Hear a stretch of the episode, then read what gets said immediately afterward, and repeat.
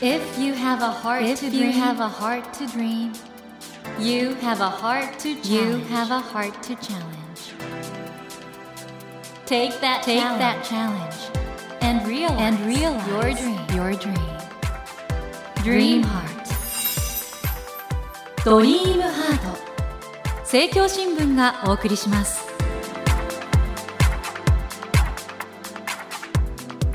皆さんこんばんは茂木健一郎です 東京 FM のスタジオから全国38局ネットでお送りしています。ドリームハート。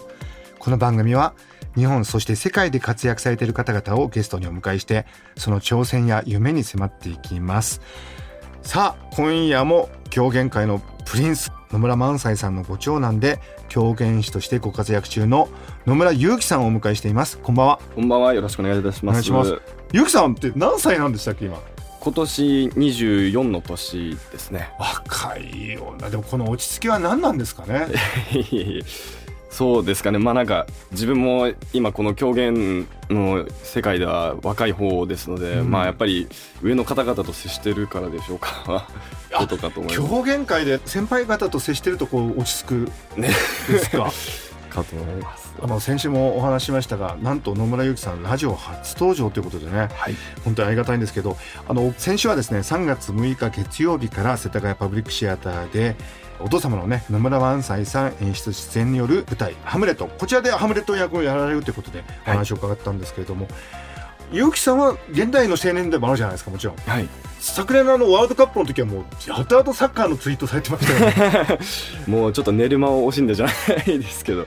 サッカーお好きなんですね、いいですね。はい。これやっぱりイギリスいたからイングランド推しっていう。そうですね。ただあの高校時代にうん。イギリスにいたんですけれども、その時は全然サッカー興味なくてですね。えそうなんですか？はい実は大学1年生になって、日本に帰ってきてからロシアワールドカップがあってあそこでハマったんです。あえもったいなかった。だってなので今思うとめちゃめちゃ後だってロン悔ドンのしていてですね。南の方のね。はいなのでもうああ今あの選手はあの近くにいたんだとかなんかいろいろロンドン行った時にスタジアム行けばよかったなとかなんかいろいろ思うんですけど、はいえっと3年間いらしたんですか？はいそうです。本当にもう素晴らしい高校でどうだったんですか教育はなんかバイリンガルっていうか全部英語ですか？それいや日本の文科省の公認の学校ですので、日本の先生も多くいらっしゃいましたし、うん。英語だけの授業っていうのもありました、はいこれあれですか？やっぱお父様が文化庁でイギリス行ったりしてイギリスを好きだからちょっと勇気行ってこいよってことだったんですか？あの実はですね留学したいと言ったのは私の方からえでして。なんでですか？まあ狂言をずっとこううん小さい頃からやっている中で一旦ちょっと離れたいなじゃないですけどおうおうおうこう普段の日常例えばなんか学校とその狂言の公演とっていうのと両立しながらやっているみたいなので結構こうしんどいなみたいなのが正直その、まあ、中学生ぐらいの時って、まあ、部活もやりたいとかいろいろ考えてたのであったんですけど一回こう一切やっぱり狂言っていうものをこう考えない時間みたいなのが欲しいなじゃないですけどそういう時にあ留学したらいいんじゃないかなって思ってで父もイギリスに行っていたからイギリスに留学したいって言ったら多分 OK って言われるんじゃないかなっていう。そういう判断を中学生の時にできるってすごくないですか？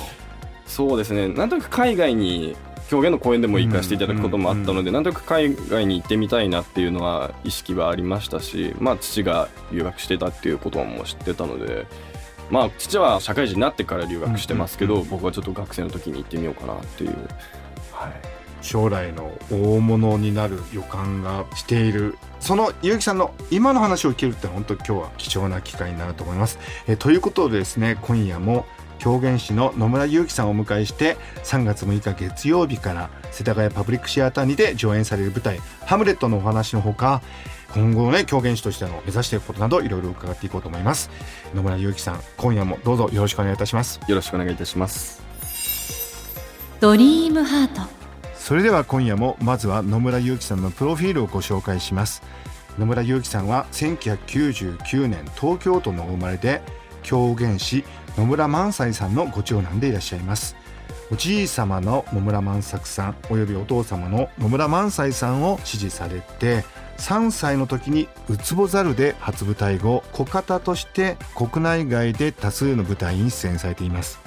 狂言の修行を続け三馬荘夏の夜市の語りさらに昨年の10月には最高筆曲とされる釣り狐を開き若手狂言師の一人としてご活躍中でいらっしゃいます。その他2021年には連続ドラマ「ソロモンの偽証」でドラマ初出演を飾り話題を集めました。そして今年3月6日からはですね世田谷パブリックシアターで上演される野村萬斎さん演出出演による舞台「ハムレット」で主人公を務められますということなんですけれども狂言ってねユネスコの文化遺産にも登録されてますけども伝統の重さってのはやっぱり感じることありますか？そうですね。まあ、あの狂言ってお能と一緒にこう能楽って言ってセットでまあなってると思いますので、狂言の重みというよりかやっぱりお能をやっていらっしゃる方々、まあ諸先輩方もいる中で、まだ若いペペの方ですので、まあ本当にいろんなことを学びながらですね、まあただ自分もこう何かしら狂言や能の良さを伝えられるようなことができていけたらいいのかななんてのは思いますけども。はい実はこの番組はあの関西流の関西清和さんにも来ていただいたことがありまして、関西さんとも何回か舞台ご一緒されてますよあね。もうもちろん、はい。父ともども何度も何度もさせていただいております。はい能と狂言って一緒に舞台やるときってどんな感じでやられてらっしゃる？あのー能と能の合間に狂言ってやるっていうイメージが皆さんあるかと思うんですけども、お能の中にうんもうん狂言方がやる役っていうのがございましてなるほ、お能が例えば前半後半に分かれるお話だとすると、その間にうんおのの押して、主役の方がこう、衣装替えを簡単に言うとするっていううんタイミングがあるんですけど、その間のバツナギをする役っていうのはうん。狂言方がやるんですけど、うん。間っていう字を書いて愛っていうのを、はいはいはい。愛狂言っていうのをやって、セットチェンジの間のこう、時間を出せるっていう役が狂言方にもあるので、やっぱりこう、能と狂言ってセットでもあり、別々のものでもあるけれども、うん同じ芸術を作り出す共同制作者でもあるのかなと思いますね。あと狂言ってすごくなんか笑いがねはい。大事かと思うんですけど狂言における笑いっていうのはどんなものなんでしょうね？狂言の笑いっていうのも本当にいろいろありまして、うんうんしかも流派だったりお家によってうもんアイデンティティみたいなものが違ったりするんですけれども、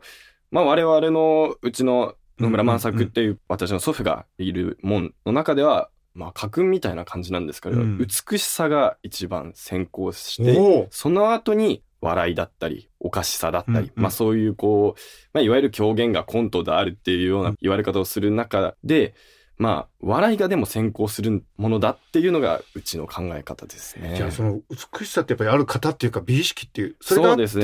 で笑いもついてくると。はい。なのでこう、狂言の話の中でもちろん面白い笑いどころみたいなのもあるんですけども、無理やり笑かせようっていう気持ちではなくて、なんか見ていてやっぱり面白いなって思うぐらいで、いわゆるお客さんを沸かせるために笑わせようっていうような思考はあまりうちはしないですね。むしろこう、まあ、芸術を見る他の美術館にいるじゃないですけど、やっぱそういう感覚の中の笑いっていうような気持ちでしょうかね。あの3歳の時に初舞台立たれたウツボザルでもあのなんかお殿様が本当は猿をちょっと川にしちゃうみたいなことがあったのにはい。なんか見てたらなんか楽しくなっちゃって許して自分も最後踊るみたいなはい。ああいう進行ってすごい深い笑いですよね。そうですね。まあやっぱり、最初はウツボザルって結構シビアな、うんうんうんもう、お猿さん連れてる猿引きっていう人が大名の近くにいたから、見たら大名が、その猿殺して川をよこせって急に言って、みたいな、一回殺されかけるような話だけども、最後は猿を猿引きが殺すことはできませんって言ったらやっぱかわいそうだなって大名も思って許してあげようってなってこうハッピーエンドになるんですけどうん。そのハッピーエンドのところで大名がいわゆるこう素晴らしいハッピーエンドの笑いをするんですね。深いですよね。はいあと釣り狐も漁師が狐取っちゃうんではい。罠かけるのやめてくれって言って化けて出ていくんだけど最後自分がその罠の油揚げを欲しくなっちゃうっていう。そうなんです。もうその、漁師の釣りの道具とか見て、うんもうなんか、自分は本当は食べたいけども、坊主に化けてるので、その欲望をこう隠さなきゃいけないっていう。面白いですね。ゆきさんはものすごくあの体型スリムでいらっしゃるんですけど食べ物で好きなのは何なんですか？お魚とかお肉とかな、まあ、何でも嫌いなものはあまりないですね、あ逆に。ーはい。健康管理とか気をつけてらっしゃることありますか？いや、特に何もしてなくて、うん。割と、普通になんて言うんでしょう、いわゆるラーメンみたいなものうんも、家系だって食べますし、二郎だって食べますし、なんかラーメンは何でも好きな時食べますね。母校の慶応大学の有名なラーメン二郎もはい。かなり行かれてたですか、行きました。はい。もう、でもすごい並んでるんで、バスで学校まで行ってたんですけど、ええその前を通るんですね。はいもう朝から行列なんで、いや、朝からやっぱ食べるってすごいなっていう。あの、黄色い看板のね。そうですね。じゃあ、ご自身もその、まあ、狂言みたいに、その、自分のなんか欲望との間で葛藤になったりすることってあるんですか？そうですね。まあ今でこそやっぱりもうこの道に決めたっていうのはありますけど、中学校、小学校ぐらいの時には、まあなんでやんなきゃいけないんだろうじゃないですけど、うんやっぱりこう狂言師の家に生まれたら継がなくちゃいけないみたいなことを、ややこう強制されているところが、こう、いやいややっているみたいな気持ちもあったので、やっぱりこう、どうしようどうしようじゃないですけど、そういう葛藤はものすごくありましたね。お父様の野村萬斎さんはかなりそれあったって、そういうふうに伺ってますけど、ご自身もあった？そうですね。当たり前にやっぱり他の友達とかとの話を聞いてると、やっぱりお父さんと別にそんなに厳しいところってもう最近の世の中いないし、もなんならう んタメ口で会話をするっていうのが僕からすると信じられない話ですから、あれですか、言葉遣いはじゃあ、どんな感じなんですか、お父あのもう基。本的に絶対敬語なんですね、うちは。あ、もう師匠だから。そうですね。やっぱりそれが家の中にももう染みついてるので、僕は基本的にまあ、プライベートっていうか、父と二人でいる時でも基本的にあの敬語で喋ります。ちょっとその野村家のそういうところ見てみたいね。今とだったら珍しい。そうですね。ちょっと異様かもしれませんけども。うはい。んということで今回ね世田谷パブリックシアターでハムレットやるわけですけどもある意味では父と子の共作ってみないとかなり大きな舞台になりますよね。そうですね。あの、父ともずっと狂言での指導はもう本当にずっと長いことしていただいてますので、まあそういった意味でもまあ、その父が狂言でなくハムレットを、まあ私に教えるっていうのは、やっぱりまあ、師匠とこう、弟子の関係で言うと、粘土というんでしょうか。やっぱりこう、そこのコンビネーションじゃないですけど、そういったところは割といいのかなと思ってますね。ちょっと緊張感もある。そうですね。まあ、他の方々も本当にベテランの方々ばっかりですので、多分一番経験実績といいますか、経験したことが一番僕が少ないのかなと思いますので、舞台経験がこういったものは。まあそういった意味でも本当に他の演者さんの胸を借りる気持ちでですね、頑張ろうと思ってます。はい、あの、このハムレットはですね、3月6日月曜日から3月19日日曜日まで、東京世田谷パブリックシアターで上演されます。ぜひ皆さんこれ注目の舞台なのでご覧いただきたいと思います。えー、森健一郎が東京 FM のスタジオから全国放送でお送りしていますドリームハート。今夜も狂言師の野村祐樹さんをお迎えしてお話を伺っています。ドリームハートあの、狂言師の家ってはなんかいろいろ装束、こう代々伝わってるものがあるんですか？そうですね。祖父の時代から、まあそれよりも前の時代からあるものもありますし、僕が生まれてない時代のものを僕が着させていただくこともありますし、そうやって昔からあるものを使うっていうのがありますね。あじゃあお父様とかおじい様が使われたものも身につけられることがあ、全然あります。はい。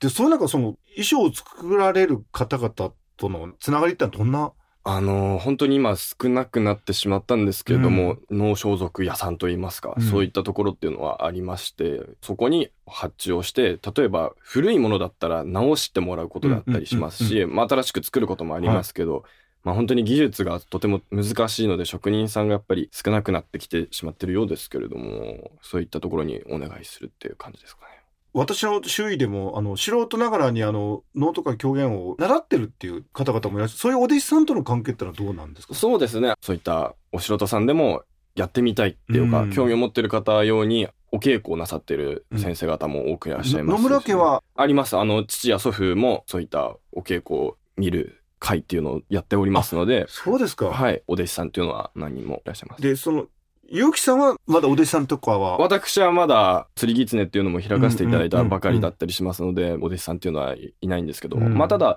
まあもうじきだと思うんですけど、大学で、うん例えば早稲田大学だったり、あと東京大学うんとか、いろんな大学で狂言研究会っていう、はいあの、ま僕も東京大学狂言研究会のツイッターフォローしてますあ、あ、本当ですか、ええありがとうごあざいます。れは学生さんが自主的にやってらっしゃるんですそうです。あの、まあ、サークルじゃないですけど、まあ、なんか、狂言サークルがあるんですね。みたいな感覚、まあそこに、例えばうちのクロートのお弟子さんが教えに今行っているんですね。そうですか。はい。なので、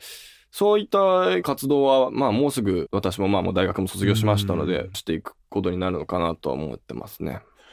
やっぱりあの、お父様の萬斎さんのね、日本語で遊ぼうとかの影響力って圧倒的で、あれでなんか子供たちがね、ああいうセリフ回しの楽しさとかを目覚めちゃったとこあると思うんですけど、なんとなく我々は狂言のセリフのなんかイメージがあって、狂言見たことない人でもあのセリフは知ってるってとこあると思うんですけど、普及っていう意味においてはどうですか？そうですね。まあ、父やまあまあ私もそうですけども、うん、なかなかやっぱりこう、古典芸能ってやっぱり敷居が高いとかっていうふうに、まあ敬遠されるようなところもやっぱりあるので、まあその、例えば日本語で遊ぼうじゃないですけども、そういったこう、小さい子でも分かりやすく説明してあげるような番組に携わったりだとか、父が例えばまあ映画をやれば、うん、まあそういったことからこの人って狂言やってる人だよなとかって言って狂言の可愛いを見に行きたいとかっていうふうな、まあそういう意味でもまあ他のこう狂言以外の活動っていうのも大事なのかなとは思いますけれども、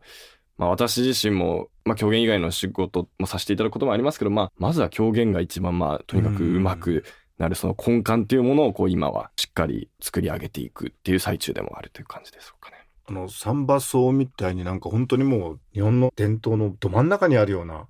日本人のね、考え方とか生命観とか、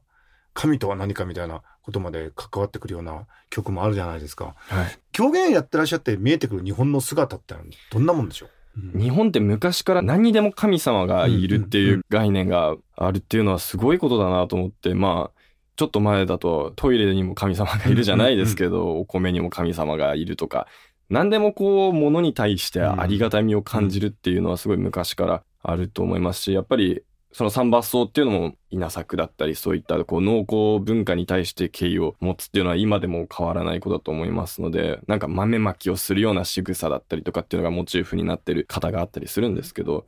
そういう何にでもありがたみを感じるっていうのはやっぱり今でも日本人の大事にするべきところだろうと思いますし、なんとなく日本人ってそういうところはあるのかなって今でも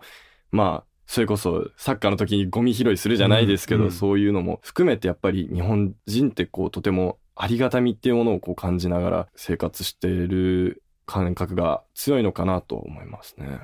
現代美術家の杉本博さんとされたあのパリ公演ってね、本当にあの大きな評判があったと思うんですけど、これから日本の能とか狂言のような古典芸能がね、世界の中にどう出ていくのか、イメージありますか？そうですね。まあ、とにかくでも、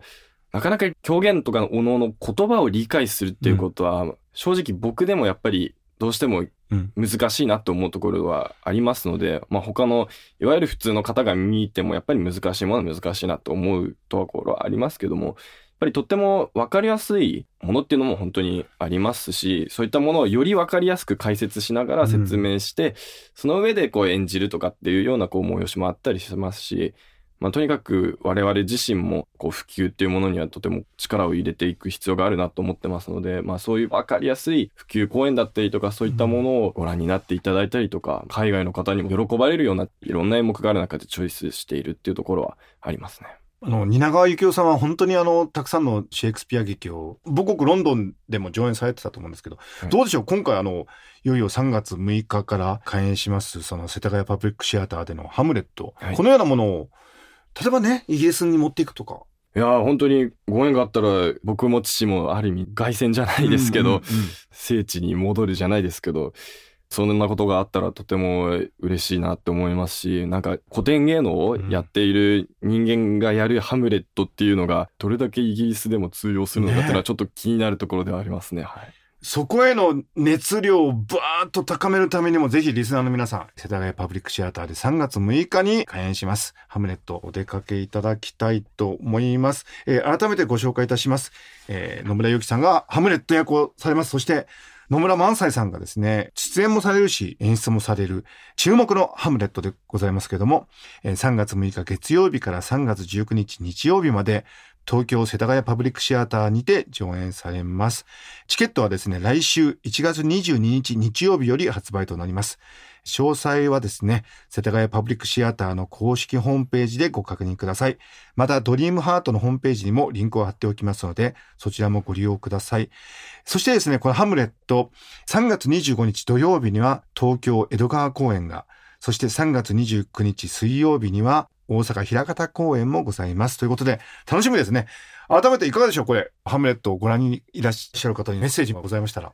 そうですね。先ほども申し上げましたが、日本の古典芸能をやっている父、私、まあそれ以外の方、藤間沢子さんだったりとか、そういった方々も多くいる中で、ハムレットをやや日本の古典と現代劇の融合っていうことを考えながら作り上げていくハムレット、ぜひご覧ください。そしてなんといってもね、野村萬斎野村祐希の父とこの舞台上での共演っていうのはね、贅沢ですよね。そうですね。まあ、普段の狂言の公演でも、の相手をさせていただくことっていうのはあるんですけども、まあ、こういったこう、ハムレットで同じ舞台に立てるっていうのは本当に類稀な機会なのではないかなと思ってます。なんかお父さんは祐希さんのことをライバルだとも見てるんですか？なんかそんなようなことを言っていたみたいですけども、いやまあ本当にそう、まあ言っていただけるっていうのはまあありがたいですけども、私からするともう師匠でしかないので、そんな言われてもみたいなところはあるんですけどい。やー、なんか俺が演ずるハムレットよりうまいんじゃないかみたいなことを言ってもらえたら嬉しいです、ね。そうですね。それぐらいになれたらいいなと思ってます。ということで、いろいろお話を伺ってきたんですけれども、この番組はですね、夢、挑戦がテーマなんですけども、野村祐希さん、今後挑戦したいこと、夢、何でしょうか？そうですね。あの、大学を卒業して社会人1年目になった自分なんですけれども、今狂言という道に進もうと決意をしまして、修行に励んでいるところであります。夢と挑戦。まあ本当に古典芸能以外のことでもですね、いろんな芸術芸能に触れたり挑戦したりとかっていうことはこれからもした上で狂言っていうものを改めて見つめ直すっていうようなことをこれからもしていきたいなと思っていますし、父や祖父のようにお茶の間に知れ渡るような感覚にもいずれ慣れたらいいのかなと思いますけれども、まあ狂言というもののこう根幹をまず自分の中で揺るぎないものにした上で皆さんにも発信できるような立場になれたらいいなと思っています。素敵ですね。今日ですね、この番組のリスナーからですね、野村祐希さんのアーミーが誕生したと思いますので、えー皆さんぜひあの、ハムレット見に行ってね、感想をつぶやいたりとか、これからも野村祐希さんを応援して、僕もだからアーミー1号で行きます。ありがとうございます。ずるしやった。えーということで、森健一郎が東京 FM のスタジオから全国放送でお送りしていますドリームハート。今夜も狂言師の野村祐希さんをお迎えしました。2週続けてありがとうございました。どうもありがとうございました。Never let go of